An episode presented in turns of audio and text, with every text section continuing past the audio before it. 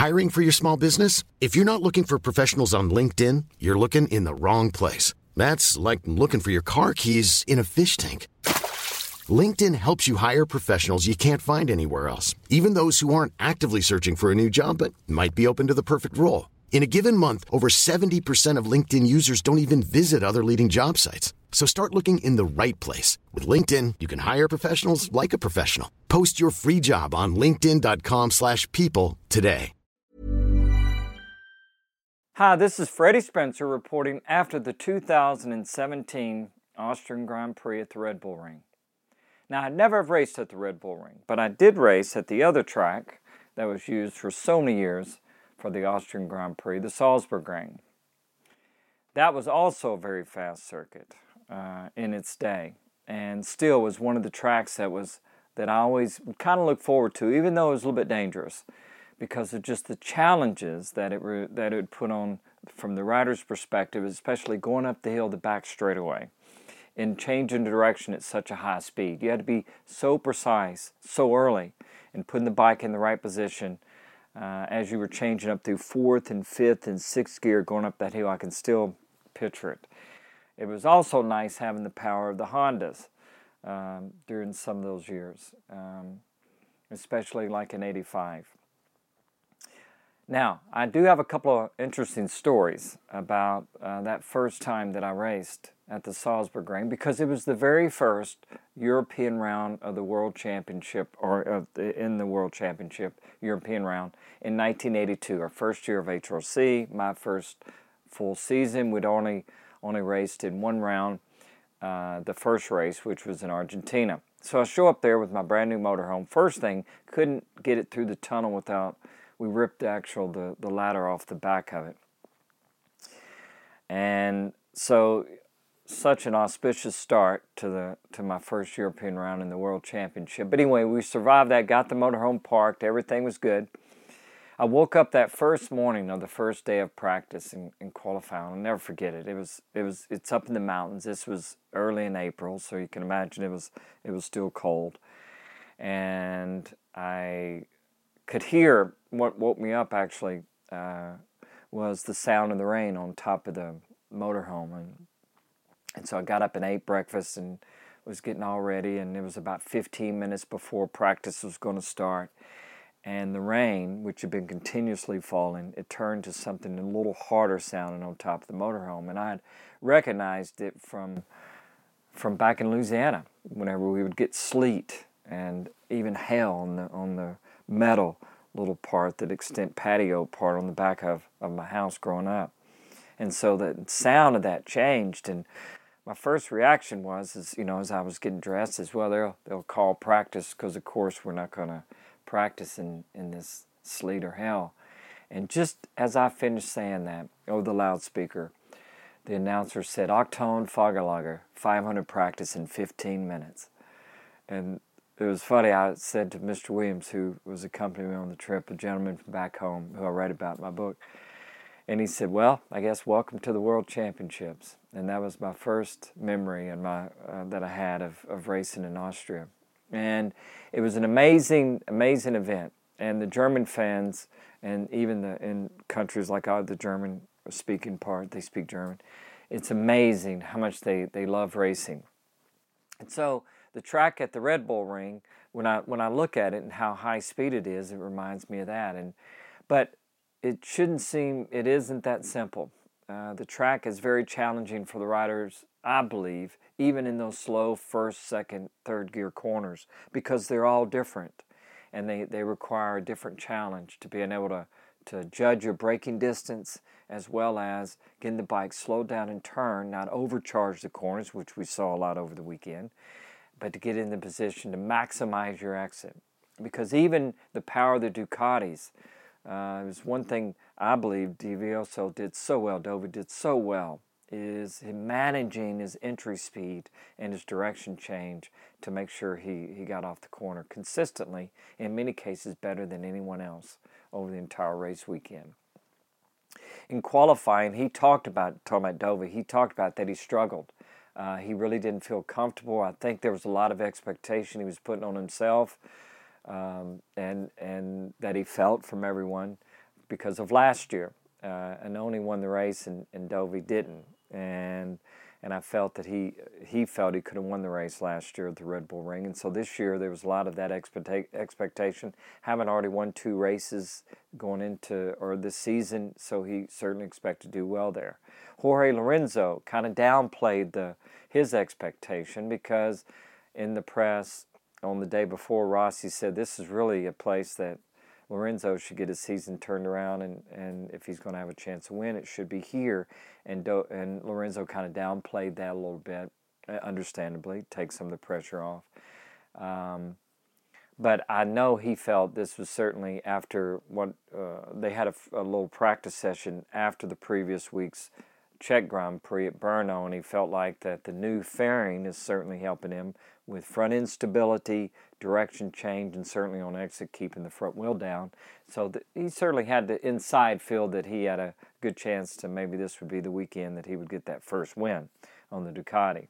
So going into the into the race, there was a lot of expectations from the Ducati camp.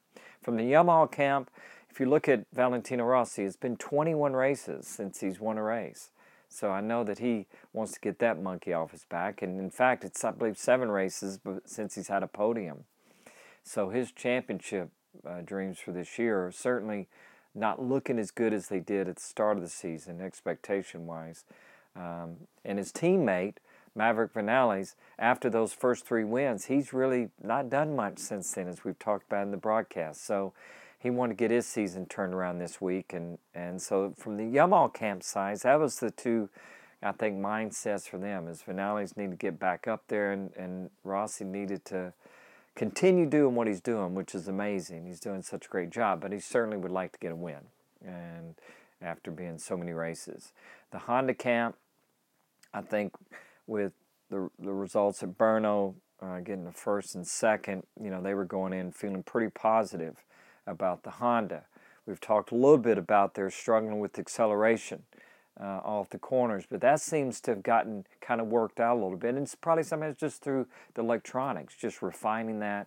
Uh, there's only so much they can do because everyone uses the same electronics, but they can certainly kind of manage it on their bike better and, and, and work it for them, um, managing that wheel spin, but also not hurting acceleration off the corner.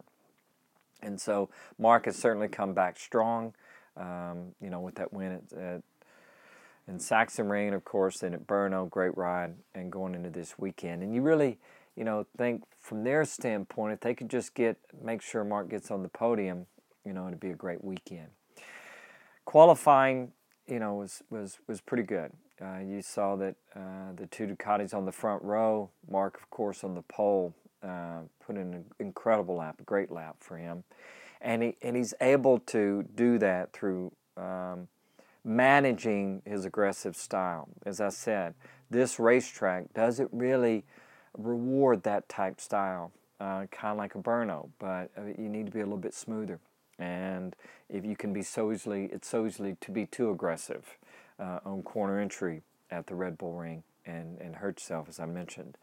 So at the start of the race, um, it's exactly what I expected. I expected Lorenzo to get out front as he did and try to pull away. He had the soft rear tire on, and talking about that a little bit, with Dovi and him both on the soft, and then the hard being that Marc chose, uh, as well as as a harder tire for Pedrosa.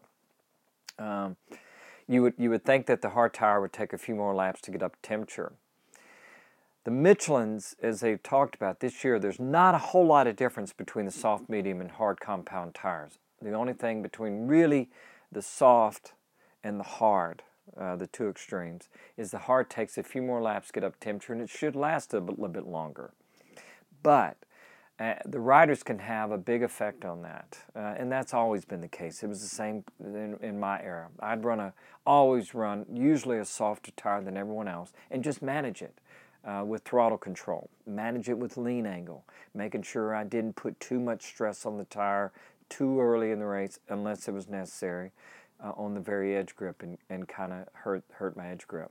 Same thing with spinning. Uh, it's not the compound that you worry about so much, it's the carcass of the tire to worry about getting too much heat into too fast or, or too much because that's what maintains heat in the tire and really overworks the or overworks the tire and gets it beyond its really comfortable working limit.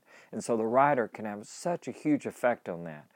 In this modern era with electronics, electronics uh, help with a rider uh, in that in so many ways, uh, being a little smooth on. If they're not real smooth, if they're more of an aggressive rider, you can manage that aggression with electronics to a point.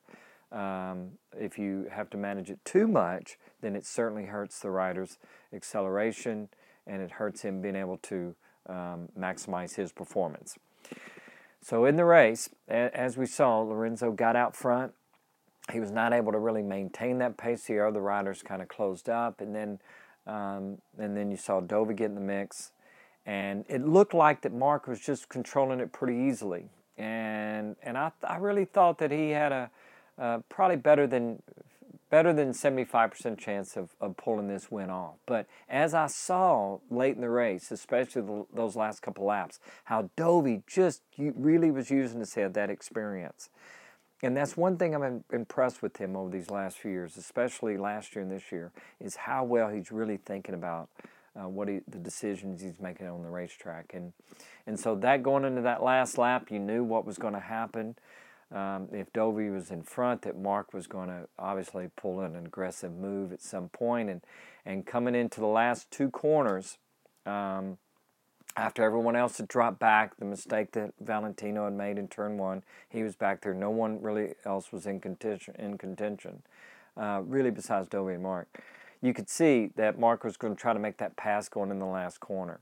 The only thing from, and I was right there with him, and, and he picked up the throttle and he, he got by Dovi, and he made the one mistake that you can't make in that situation is going too far, which allows Dovi to be able to ease up, square the corner, and get a better drive and, and win the race, which was a great, great result for him and the Ducati. Um, but Marc, you know, he was fine with it because he still got a two two point more gap on second place, and um, and so that that was it. Great ride, great race. I, I'm enjoyed it. I'm looking forward to the next one. Hope you are too.